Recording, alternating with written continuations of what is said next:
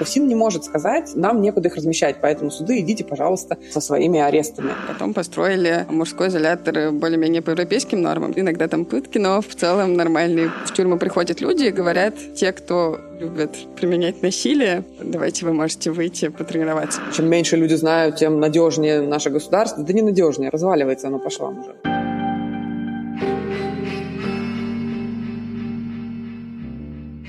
Привет! Это подкаст русской службы The Moscow Times после Путина. Здесь мы будем говорить с аналитиками и экспертами о том, что не так с путинской Россией и как нужно будет реформировать нашу страну после неминуемого конца нынешнего политического режима. Сегодня мы поговорим о том, что нужно изменить в системе ФСИН. И у нас сразу две гости. Это Анастасия Гарина, бывшая глава Московского отделения Комитета против пыток и исполнительный директор Центра защиты прав человека «Мемориал», созданного командой ликвидированного правозащитного центра. Если вы регулярно слушаете наш подкаст, то Анастасия уже знакома вам по выпуску о силовиках и правоохранительных органах. Также сегодня с нами Яна Теплицкая, член Петербургской УНК четвертого созыва. УНК – это общественная наблюдательная комиссия по защите прав человека в местах принудительного содержания. То есть это люди, которые могут посещать СИЗО, колонии и другие места лишения свободы и рассказывать, что там внутри происходит. Давайте начнем с того, какие проблемы сейчас в российской системе ФСИН можно назвать базовыми. То есть понятно, что проблем миллион, и сразу очень много приходит в голову, когда об этом думаешь. Это и пытки, и в целом какое-то неуважительное отношение, может быть, нехватка финансирования и все что угодно. Но какие проблемы можно назвать базовыми, то есть теми, за которые цепляется все остальное? А, базовая проблема, за которую все цепляется в системе ФСИН и за которую вообще все вообще по-моему, цепляется в России, я бы назвала это вообще базовой проблемой России, а, это неспособность признавать проблемы. То есть это первая часть, с которой нужно начинать. Сначала, чтобы начать решать проблемы, нужно признать, что эти проблемы есть. Потом, после того, как они признали, следующий шаг, его тоже нужно сделать, это начать решать эти проблемы. У нас все застревает на первом шаге. А, мы, ну, мы как, как, как Россия, как вот эта вот институция, государство, я не знаю, мы отказываемся признавать проблемы. Мы говорим, что их нет. Их, их нет. То есть куда ни плюнь, а, у нас именно все, что делается именем России, это все построено на отрицании существования проблем ну, просто такая, э, видимо, не знаю, рай на земле, потому что куда ни плюнь, есть ли какие-нибудь проблемы в России? А нет проблем. Никакой официально проблем в России нет. По всем проблем нет официально. Ну, какие-то отдельные случаи, вот как это видит система наша. Уникальные, каждый уникальный случай происходит. А я хотела сначала сказать про разделение тех, кто расследует, и тех, кто содержит. Другие какие-то относительно хорошие вещи. Всем этим мы обязаны Совету Европы, членству России в Совет Европы, который был и попыткам России ну, насколько я понимаю, выполнять свои международные обязательства. Насколько я понимаю, вот примерно на днях, дня через три Россия перестанет даже обещать пытаться выполнять свои обязательства. Поэтому все, что я знаю, оно про ту реальность, когда Россия еще как-то хоть что-то пыталась сделать, и это можно отслеживать, насколько имплементировались те требования и, и позиции Европейского суда правам человека и других каких-то а, европейских и гуманных всяких структур, насколько они все-таки меняли ситуацию. Там, например, в Петербурге был ужасный мужской изолятор и ужасный женский изолятор. Потом построили а, мужской изолятор более-менее по европейским нормам. Теперь, ну, нормальный, ну, иногда там пытки, но в целом нормальный по условиям содержания, бытовым всяким вещам мужской изолятор и по-прежнему ужасный женский изолятор. Ну, тут еще, знаешь, мне кажется, Э, вот по поводу строительства изоляторов, там еще может быть какая проблема? Его можно построить по европейским образцам, например, да, и по нормативам, когда на одного э, следственно арестованного будет приходиться там определенное количество метров, вот, а заселить там в э, камеру, где должно находиться два человека, например, заселить в эту камеру восемь человек. Вот. И по нормативам будет по европейским, а по практике по российской. При мне так не, не было. То есть там действительно были большие камеры, не помню, 20 сколько-то метров, и там больше шести человек не содержали. А в крестах старых, вот в этом ужасном мужском изоляторе, там было четыре человека на 8 метров везде. То есть там нет так называемого перелимита когда э, арестовывают суды больше людей, чем можно разместить в следственных изоляторах а, города. Именно в Питере перелимита по крайней мере, с 16 по 19 год не было. Я не знаю, как сейчас с военнопленными и так далее. Были вот эти чудовищные камеры на сотни человек в СИЗО 6 Горелого. Это ужасные пыточные изоляторы в Ленинградской области, которые якобы закрыли, а потом он, а сейчас он функционирует в режиме карантина для петербургских морских учреждений. А, но вот но, в общем, в, в питерских сезоне не было перелимита, я никогда не видела, чтобы люди ночевали э, без спального места и так далее. Mm-hmm. Ну, это замечательно, конечно. Я тоже входила в ОНК как раз в тот же момент, когда э, я туда входила, только я в московскую ОНК входила. И в Москве, конечно, проблема вот этого перелимита. На самом деле это тоже ужасное бюрократическое, нечеловеческое слово, но оно устоялось, и э, поэтому мы его тоже, к сожалению, используем. Вот. Это была большая проблема. То есть, э, но эта проблема вот когда-нибудь там в 2019 году, она была уже гораздо меньше, чем в 2016. А в 2016 году она была уже гораздо меньше, чем а, в, не знаю, там, 2012. А в 2012 она была уже гораздо меньше, чем в 2000. То есть... А в 2022 году она снова появилась? А, ну, в 2022 году много чего стало, к сожалению, плохо.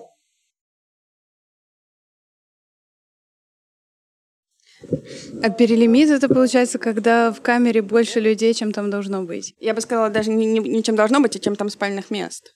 Потому что вопрос даже не в метрах, а в кроватях. Ты строишь СИЗО, а, допустим, на 100 человек, и так строишь 10 СИЗО, не знаю, там, на, на область на какую-то у тебя там, ну, или там два СИЗО у тебя на область, одно мужское, одно женское, да, в каждом по 100 человек, например.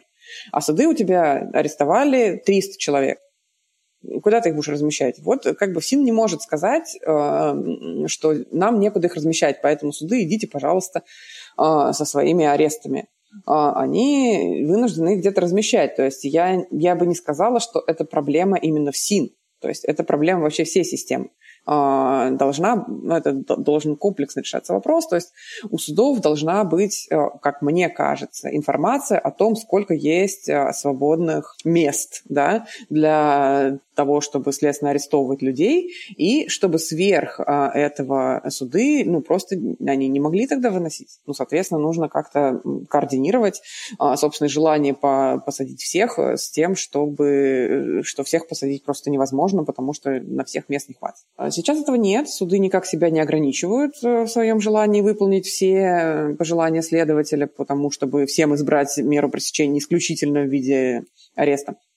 Поэтому получается, что вот в сезон направляется больше людей, чем есть мест. И э, люди вынуждены находиться в ужасных условиях, то есть просто совершенно ужасных. И, и когда вот Яна говорит про эти камеры на 100 человек, а, ну, то есть в Москве, например, еще в мою бытность могла быть камера на, не знаю, на 8 человек, а в ней 20. Ну, то есть такое тоже бывает. И, и это ну, это, конечно, редкость уже была, да, вот, но, но такое, а, а до этого это было вообще как практика, то есть людям негде даже сесть нормально, не то что спать, спят по очереди.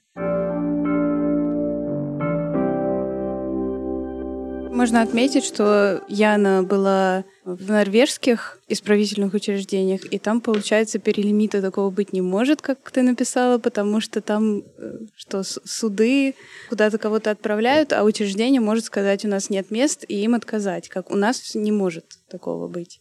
И получается, что люди что, дома ждут, пока их посадят? Если не путаю, это про Швецию. Вот Норвегия как раз такого нету, а в Швеции у руководства учреждения есть право отказаться принимать а, заключенных, и это приводит к такой странной практике, что образуется очередь из э, свободных людей, которые ну, вернее, из людей, которые должны сидеть. Я, насколько знаю, в Норвегии это есть. Вот как раз про Швецию я ничего не знаю, а в Норвегии, ну, она достаточно активно очень сотрудничает со всеми, и с Россией активно сотрудничает. И там многие, я знаю, что и сотрудники в СИН тоже как бы ездили в Норвегию по обмену этим опытом. И вот правозащитники тоже ездили неоднократно и смотрели это все. И да, это, я не знаю насчет следственного ареста, я не очень хорошо знаю, как выстроено тут система Норвегии, но именно а, есть такое, что есть очереди на отбывание наказания. То есть людей приговорили к тюремному заключению, но сейчас нет мест в тюрьме, поэтому ждите, пока место освободится. И это это штука, которая, насколько я понимаю, она очень неприятная. То есть э, она достаточно сильно воздействует на людей. Я понимаю, конечно, что можно сравнить, а вот в России там, да, вообще всех пытают. Ну, ну не всех, да. А, но в целом такая история, конечно, она на человека давит, потому что ты можешь годами ждать, ну, допустим, тебя приговорили, я не знаю, там, пяти годам заключения, а ты еще пять лет их ждешь. То есть ты не, не чувствуешь, что ты развязался с этой историей, ты не можешь двигаться дальше, она над тобой нависает, и ты не знаешь, как, когда подойдет твоя очередь, да, и ты все время, все время находишься в режиме ожидания наказания. Вот, и это, ну, такая тоже неприятная вещь. Это похоже на условный срок? Там же тоже какие-то как-то он не отчитывается. Если тебя вдруг он перейдет в реальность, то он сначала будет считаться. Ну, нет, потому что условный срок это все-таки ты можешь не попасть никогда в исправительную колонию, да, а там ты точно попадешь. Просто не сейчас, просто потом, просто через пять лет или там через два года. Мы сейчас, получается, обсудили несколько проблем, а если вернуться к каким-то более базовым вещам, которые на слуху? А на слуху это пытки, это то, что э, сотрудники ФСИН очень долго работают в этой системе, и они у них нет никакой супервизии, то есть они не меняют э, своего поведения годами. А, еще я слышала такую проблему, что в каких-то удаленных регионах там все люди просто делают, что хотят, и как бы отрываются от какого бы то ни было руководства. А, какие-то, может быть, жестокие условия содержания. Еще мы слышим про там красные и черные зоны, это тоже проблема. Вот если бы вопрос, который мы в этом подкасте всегда задаем, если Путин исчезает, приходит какая-то новая власть, которая хочет с этим что-то сделать, и вот она такая закатывает рукава и думает, с чего начать. Как со всем этим разбираться? Тут получается такое непаханное поле, и что со всем этим делать?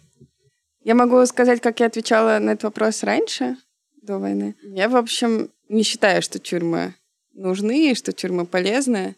Насколько я понимаю, числами тоже пока это не подтверждено, что действительно есть какой-то смысл существования таких учреждений. И тогда я произносила всякие фразы типа того, что, ну, наверное, если просто тюрьмы взять и выпустить всех людей, которые там находятся, какого-то существенного увеличения небезопасности не произойдет. Сейчас мы наблюдаем гораздо более страшный эксперимент, когда не, не людей из тюрем, которые во многом там за ненасильственные какие-то вещи, а когда просто в тюрьму приходят люди и говорят, те, кто любит применять насилие, давайте вы можете выйти, потренироваться, применять насилие, а потом получить свободу. Так что мне кажется, что то, что мы сейчас увидим в России, когда будут с войны возвращаться люди, это будет гораздо более опасная вещь, чем если бы просто отпустили заключенных. Я понимаю этот поинт в связи с э, людьми, которые осуждены за наркотики, а если люди осуждены за какие-то насильственные преступления, их тоже в этой парадигме нужно выпускать или нет? То есть что с ними делать? Ну, вопрос в том, что считать тюрьмой. Понятно, что в той системе ценностей, которая мне близка, общество руководствуется не идеей, что, ей там, что ему там надо кого-то наказать, а пытается обезопасить своих членов, делать так, чтобы э, жизнь других людей была безопасней. Мне кажется, что в большинстве случаев это можно сделать совершенно другими методами, не изолируя человека от других людей, а даже если изолирует, то на совершенно других основаниях, даже чем то, как устроены относительно гуманные тюрьмы в, например, скандинавских странах. Потому что почти во всех тюрьмах, которые я видела, в том числе в европейских странах, они были устроены на принципах, например, минимизации какой-то свободы. Ну, там люди не могут выбирать, в какое время суток им спать, или там чай или кофе им пить, или еще какие-то такие вещи. А, ну и другие есть какие-то признаки, по которым можно отличить тюрьму от общежития или тюрьму от какого-то другого учреждения, не от школы. И все эти вещи, они ну, практически все эти вещи, они, на мой взгляд, не полезны и вредны. Это какой-то долгий, сложный разговор, который, наверное, имеет смысл э, вести с какими-то людьми, которые этим занимаются, ну, с криминологами, с людьми, которые э, изучают, э, как, какие бывают альтернативы современной тюремной системы. Но какие-то есть? Я никогда не рассматривала настолько радикальные изменения, как а, полностью ликвидация института тюрьмы, скажем так. Вот. Возможно, какие-то такие эксперименты есть, надо смотреть, насколько они удачные и так далее. Я просто этим а, не занималась, я с ними не знаком.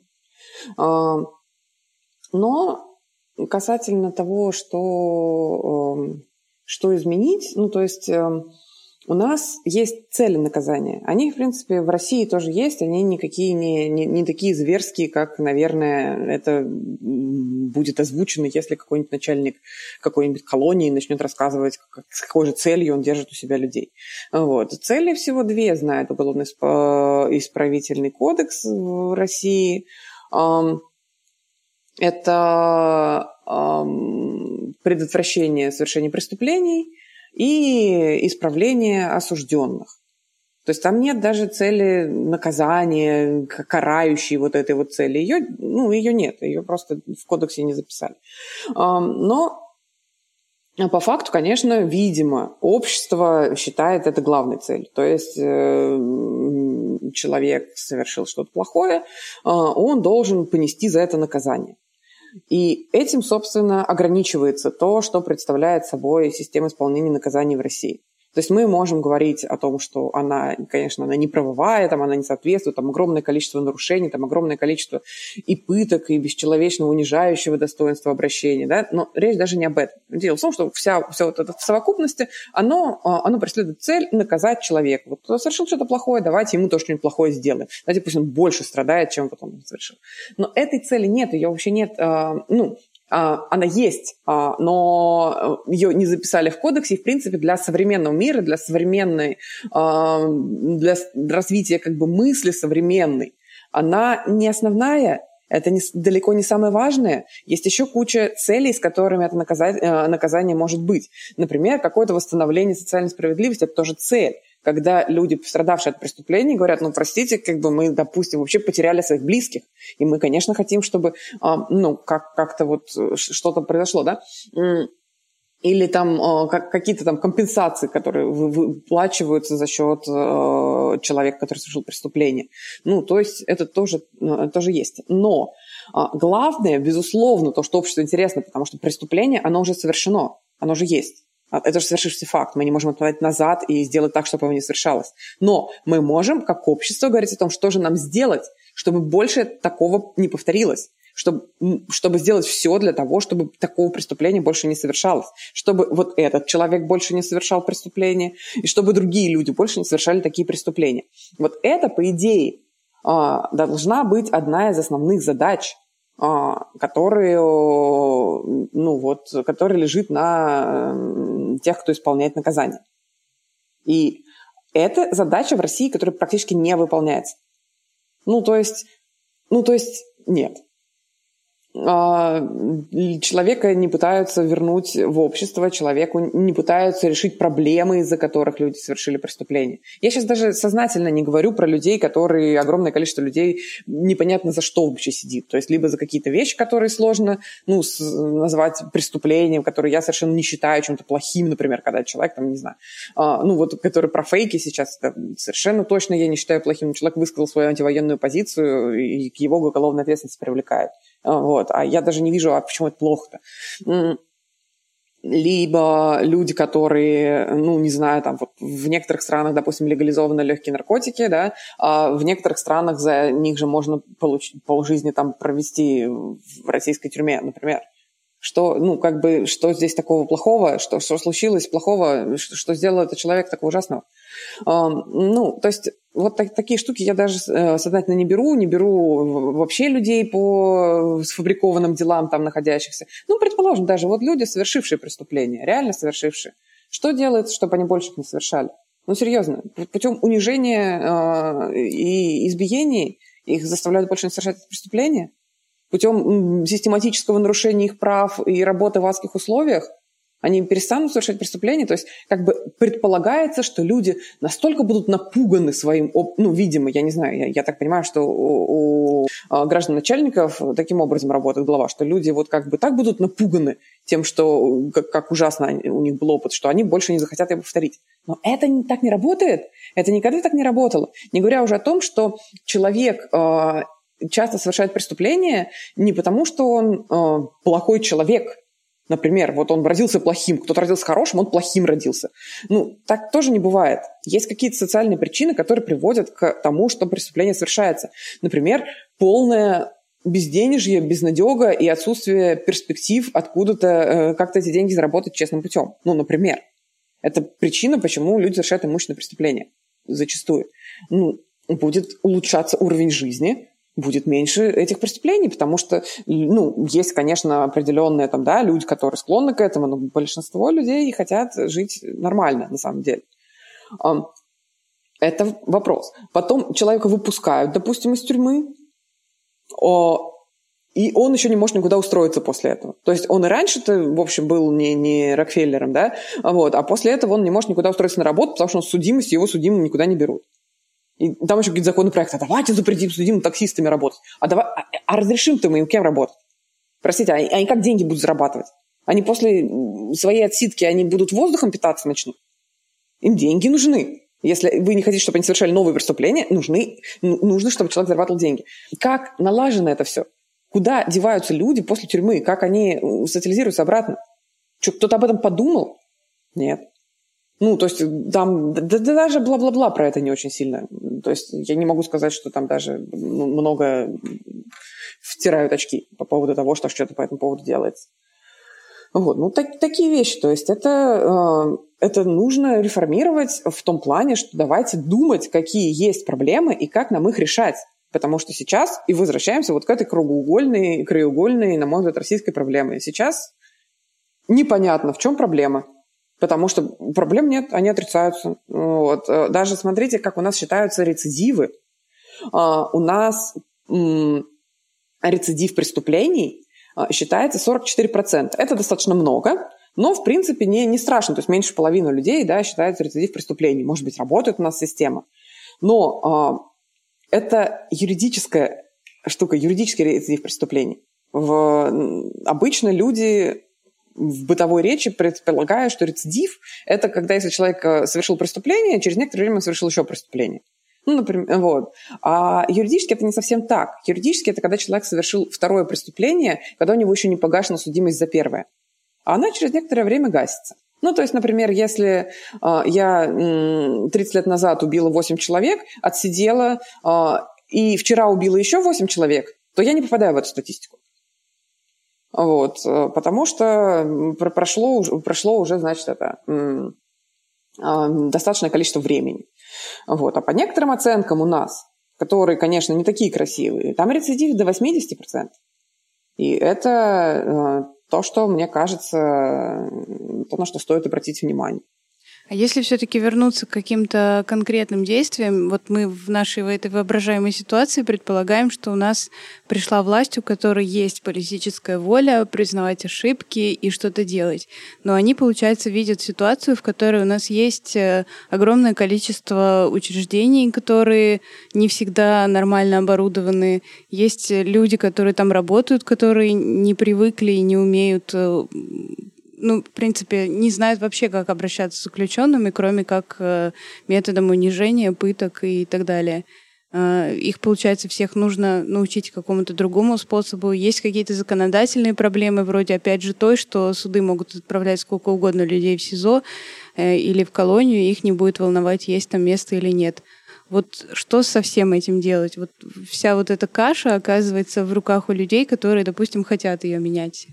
Начнем с того, у меня нет готового проекта реформ. Я его не писала, я его не составляла. Я всегда начинаю с вопроса того, что я хочу добиться. То есть, э, чтобы найти действия, которые хочется совершить, нужно понять, для чего совершить. Вот и возвращаемся к тому, что основной целью я вижу все-таки обратное возвращение в общество э, человека, который совершил преступление. И чтобы вот эта вот система, она э, его интегрировала обратно, чтобы она возвращала его.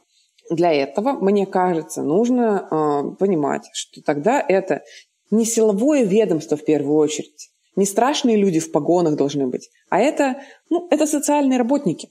То есть э, основное, что делает даже Федеральная служба исполнения наказаний, да, это должна быть друг, другая служба, которая э, ставит свои задачи. Первый – это социальную работу.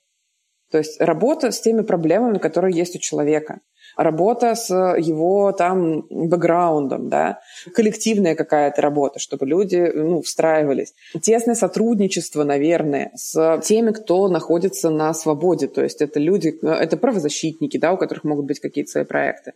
А, это люди, которые занимаются социальным предпринимательством и могут предлагать какие-то варианты трудоустройства там и так далее. И вот эта вот какая-то кооперация, она, а, она важна, я бы, наверное, начинала с этого, что меньше погон, больше социальной работы. И эта социальная работа, она точно совершенно должна проводиться в погонах.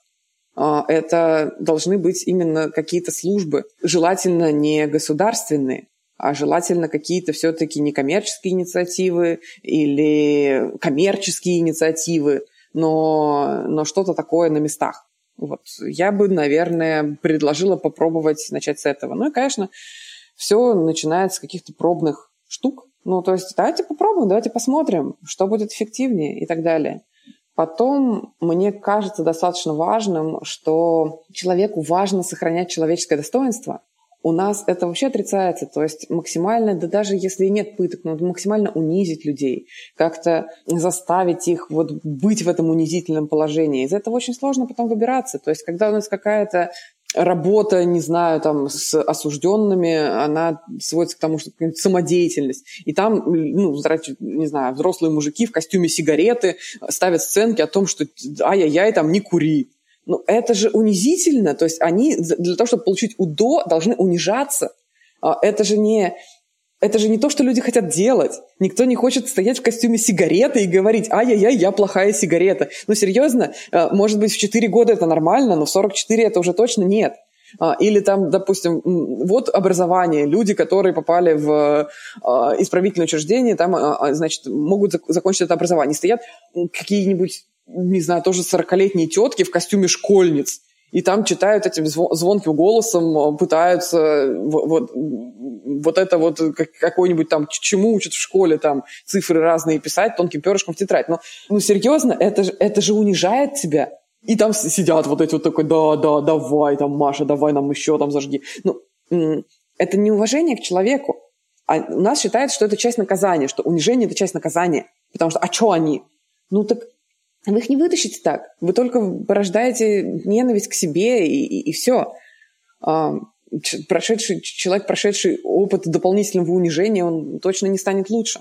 Но для этого нужно, нужно по-другому к этому подходить. И первое, конечно, это очеловечивание да, расчеловеченного ведомства.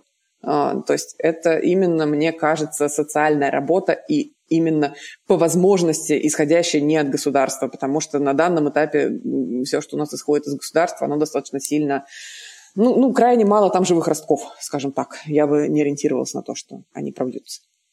Я э, очень согласна со всем, что Настя говорит про уважение и собственно, достоинство, потому что действительно это то, что абсолютно противоположно тому, как устроена сейчас система. Действительно, ни на каком этапе, по-моему, человека не уважает, и все построено на том, чтобы его унизить, а должно быть наоборот. Хотела практические вещи сказать, что когда я была, опять же, в норвежских тюрьмах, у меня много было каких-то вопросов и претензий, сотрудникам это надоело, и они сказали, что, ну, там еще много всего что мы не сделали, но есть две проблемы, которые мы решили, потому что мы считали их базовыми. А, это две проблемы — это еда и отсутствие незаконного насилия со стороны сотрудников. Еда там устроена просто шведский стол. Ну, то есть люди кладут себе столько еды, сколько им хочется и нужно. А в России совершенно не так. В России невозможно получить необходимое количество витаминов и полезных веществ, если ты не получаешь передачи. Ты не будешь сытым с того количества еды, которым тебя кормят. И это, видимо, базовая вещь. Пока в тюрьмах голод, а ни о чем другом, ну, невозможно ничего, ни, ни о чем больше говорить. Ну и, конечно, незаконное насилие со стороны сотрудников тоже какая-то вещь без искоренения которой невозможно двигаться дальше. Конечно, есть э, много других важных вещей. Например, медицина, она очень плохо устроена сейчас. Видимо, большая часть жалоб, которые в ВНК приходят, связаны с медициной. Она и на воле. Не всегда можно получить необходимую медицинскую помощь, а в, в тюрьме совсем все с этим плохо. И так далее. Но вот, наверное, базовые вещи вот эти две. Хотя, конечно, важно не забывать э, то, о чем сказала Настя, про неотъемлемое право человека на соблюдение его достоинства. Ты говоришь, что они решили проблему применения насилия, то есть она была, и они ее решили. Они рассказали, как они ее решали? Ты не опускай слово «незаконное», потому что на самом деле в Осло Призен меня очень удивило, как много законного насилия там применяется, как часто они применяют спецсредства и дубинки и перцовые баллончики, например. Поэтому, когда они говорят, что не искоренили незаконное насилие, они имеют в виду вот, видимо, ну, не знаю, Ярославль в пределе. Я не знаю, как конкретно была устроена эта процедура. Э, э, э, извини, я просто хочу подчеркнуть, что они не искоренили и на тот, ну, на тот момент, когда я, когда я за этим наблюдала три года назад, нельзя было говорить, что насилие мало применяется со стороны государства к заключенным. Но оно, по крайней мере, фиксируется и, по крайней мере, находится в каких-то описанных законом рамках. То есть э, закон разрешает баллончики перцовые, они применяют перцовые баллончики, они э, бьют людей дубинками по пяткам. Еще если говорить про реформы, у меня такой же вопрос, который у нас, когда мы с Настей разговаривали про полицейских, возникал. Можно ли вот этих людей, которые в России сейчас работают в системе ФСИН, переобучить и есть ли какой-то в этом смысл? Потому что во ФСИН, я так понимаю, там есть э, какие-то целые города, моногорода, которые вокруг колоний строятся, там династии э, сотрудников ФСИН работают, и их дети тоже идут работать в ту же колонию. Вот можно ли, не знаю, придумать какую-то программу, которая снимет с них погоны, сделает нормальными социальными работниками? Или нужно все эти колонии закрывать и открывать какие-то другие учреждения, которые по-другому будут называться, и там будут работать другие люди? Тут у меня ответ тот же самый. А новых-то откуда взять? Из Норвегии завести? Ну, как бы, где, где другие-то люди? Вот. Я думаю, что вариант именно сотрудничества с гражданскими службами при этом еще раз подчеркну, не государственными, потому что наши государственные гражданские службы – это те же самые погоны, только форму держим в уме, да, а не, не видим на человеке. Вот. Но более человеческое взаимодействие, оно ну, люди, они социальные достаточно существа-то. Вот. То есть мы, как бы, как бы мы не хотели думать о том, что мы тут такие молодцы, но на самом деле мы очень сильно зависим друг от друга. Попадая в новый коллектив, мы тоже немножечко меняемся. Да, есть какие-то, у многих людей есть какие-то незыблемые принципы, да, вот, на которые, на нарушение которых они пойдут в самом крайнем случае. Но эти незыблемые принципы, они тоже у разных людей очень разные. И в целом а, люди следуют за коллективом. Вот. Поэтому вариант того, чтобы оставить в том же самом коллективе тех же самых людей с теми же самыми взаимоотношениями и сказать, а с сегодняшнего дня там жулик не воруй, синовец не бей, вот, это бессмысленно, это невозможно. Но если а, эти коллективы, они немножко переформировываются, если туда попадает большое количество людей а, не с вот этим вот государственным мышлением, а, а с со свежим взглядом, то есть почему ОНК, например, общественно-наблюдательные комиссии, изначально они были достаточно эффективны, пока их не заменили э, бывшими прокурорами и, и, и так далее.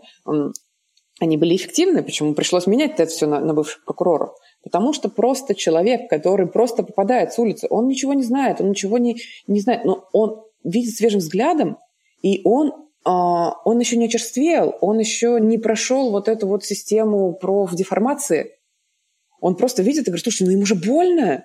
Почему вы не видите, что здесь человеку больно? Почему вы не видите, что здесь им еды не хватает? И всиновцы, они тоже начинают смотреть вот этим вот глазами. Ну, то есть они, конечно, конечно, защитная реакция. Да нет, ему не больно, да нет, это нормально, да нет, мы всегда так делаем. Вот. Но они, они слышат это, потому что они тоже люди, и они это воспринимают.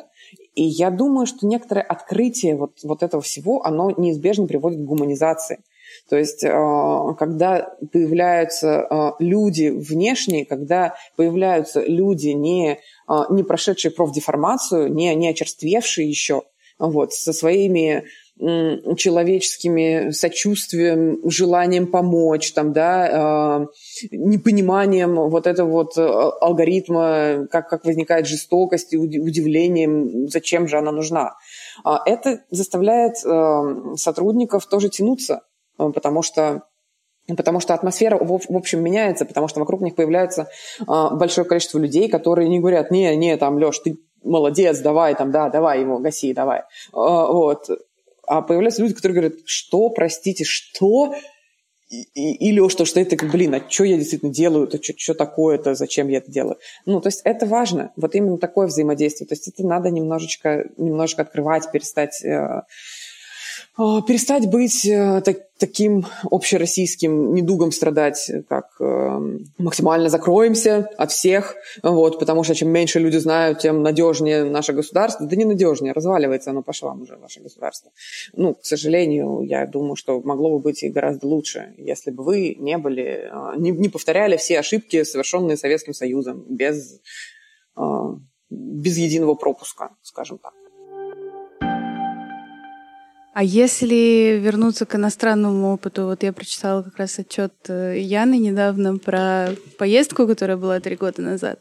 И там особенно интересно то, что э, хотя решены многие бытовые проблемы, при этом подход все равно остается каким-то, ну, таким же построенным на системности, на каком-то желании наказать и желании заставить человека быть каким-то таким, как нужно государству. И вот какой вы видите выход из этого всего? Или, может быть, какой-то опыт других стран, который можно перенести на территорию России?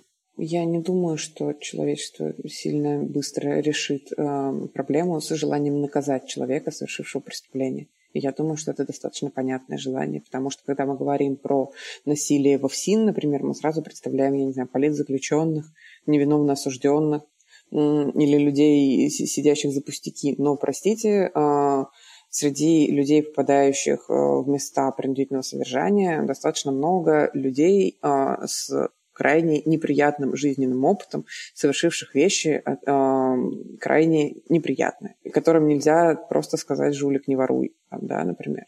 И идея о том, что со всеми людьми так легко и просто найти общий язык просто э, положительными примерами на них влияя, я не думаю. Ну, не говоря уже о том, что общество обычно все-таки ждет, что человек, который совершил преступление, а, особенно какое-то прям сильно осуждаемое преступление, что он понесет наказание. Я даже, кстати, не уверена, что это большая проблема. Поэтому я бы не начинала с решения именно этой проблемы. Я думаю, что я бы сосредоточилась на эффективности того, что делает э, система наказания людей. И о том, какие цели она ставит.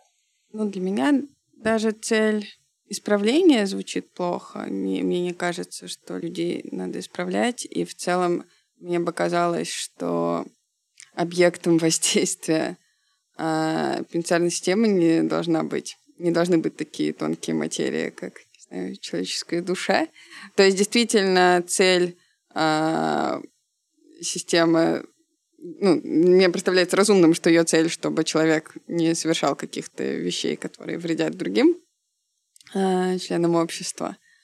А, а вот что, как он там исправился, не исправился, мне как раз кажется, что что лучше бы государство в это не лезть. Это были какие-то мои э, вопросы тоже к тому, как устроена система в каких-то других более развитых и гуманных странах. Что касается России, прекрасной России будущего, то, с одной стороны, у меня нет уверенности, и я даже не уверена, что это плохо, э, что, надо, что кому-нибудь когда-нибудь придется принимать одно решение и решать одну проблему, а не 20 а, не 20 разных решений на разных кусках этой территории, и может быть. И там все будет зависеть от особенностей этих территорий и того, какие там люди, и в частности от того, сколько людей травмировано каким-то своим предыдущим опытом. Потому что понятно, что и тюрьма очень травмирует тех, кто в ней, кто с ней взаимодействует, в первую очередь тех, кто там работает, и тех, кто там сидит. Но и не, не только тюрьма, и а, война, и школы, и что угодно. Очень много есть институтов в России, которые тоже травмируют людей. Вопрос в том, а, сколько народу, сколько людей еще могут найти в себе ресурс на какие-то гуманные вещи, а сколько людей не, не, не могут. То есть у меня сейчас нет уверенности, что если взять случайных людей... Э, раньше было, сейчас нет, что если взять случайных людей с улицы, то они не окажутся вигилантами, э, и что они окажутся лучше представителей государства. Ну да, это тоже мой любимый стейтмент про то, что в России нужен психотерапевт. Ну да, действительно, очень много, очень много насилия и очень много нормализации этого насилия. И из этого очень сложно, из этого очень сложно выходить, конечно. Мне кажется, мы, в принципе, обо всем поговорили, просто получилось очень грустно. Может быть, у вас есть какой-то финал э, обнадеживающий? Ну, смотрите, я считаю, что мы докатились не до самого конца, например. У нас нет смертной казни. Это безусловный плюс. Вот, потому что смертная казнь точно совершенно никого не исправляет. Вот, это гарантированно.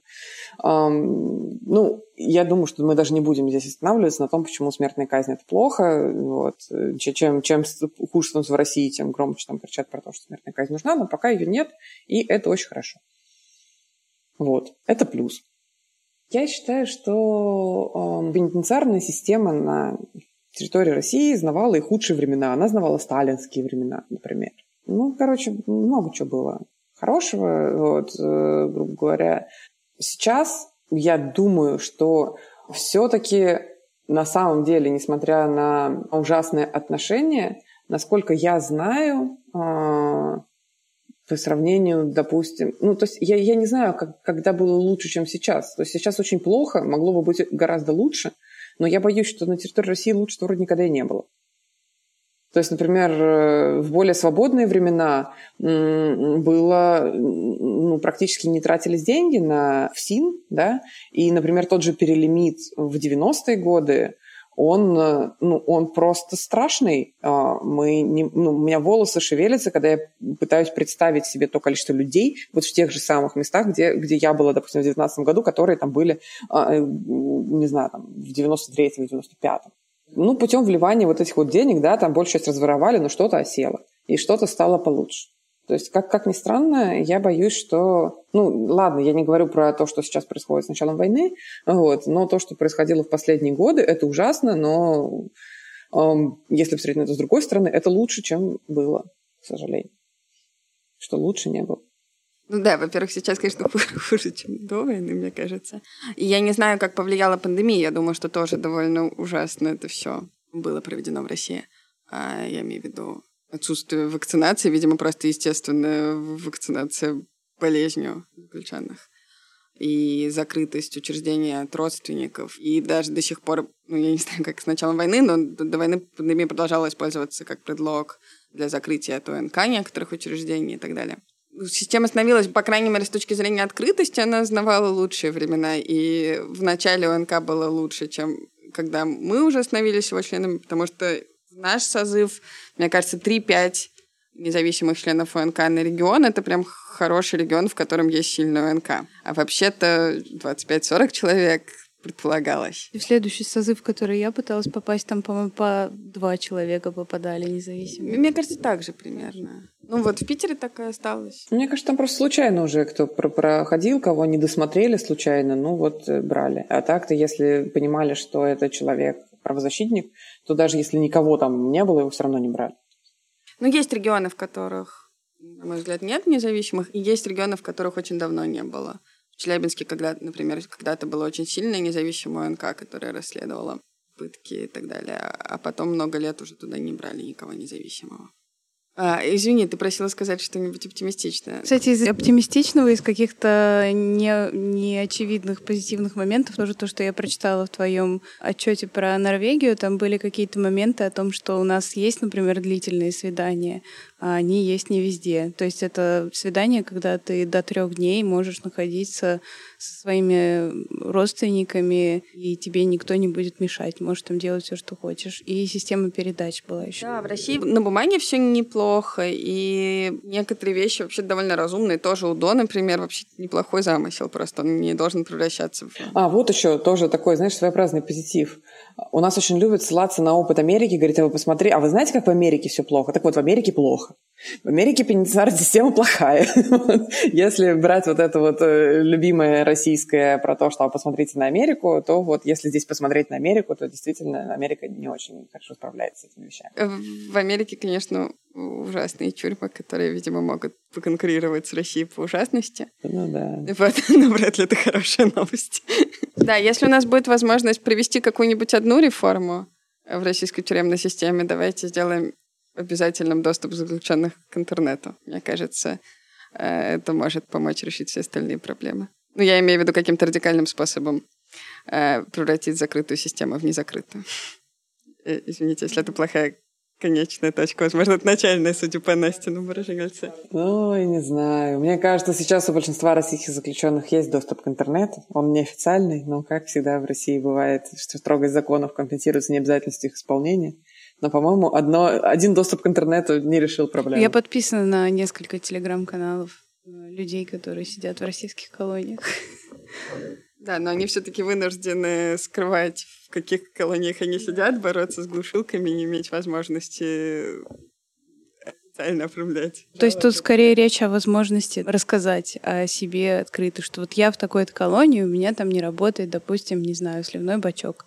Ну и делать это на спокойное основание, прячу телефон от обыска.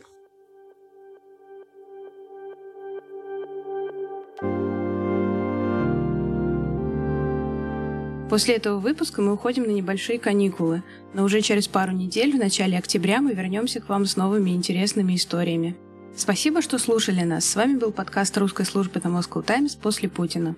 Подписывайтесь на нас на всех платформах, где вы слушаете подкасты.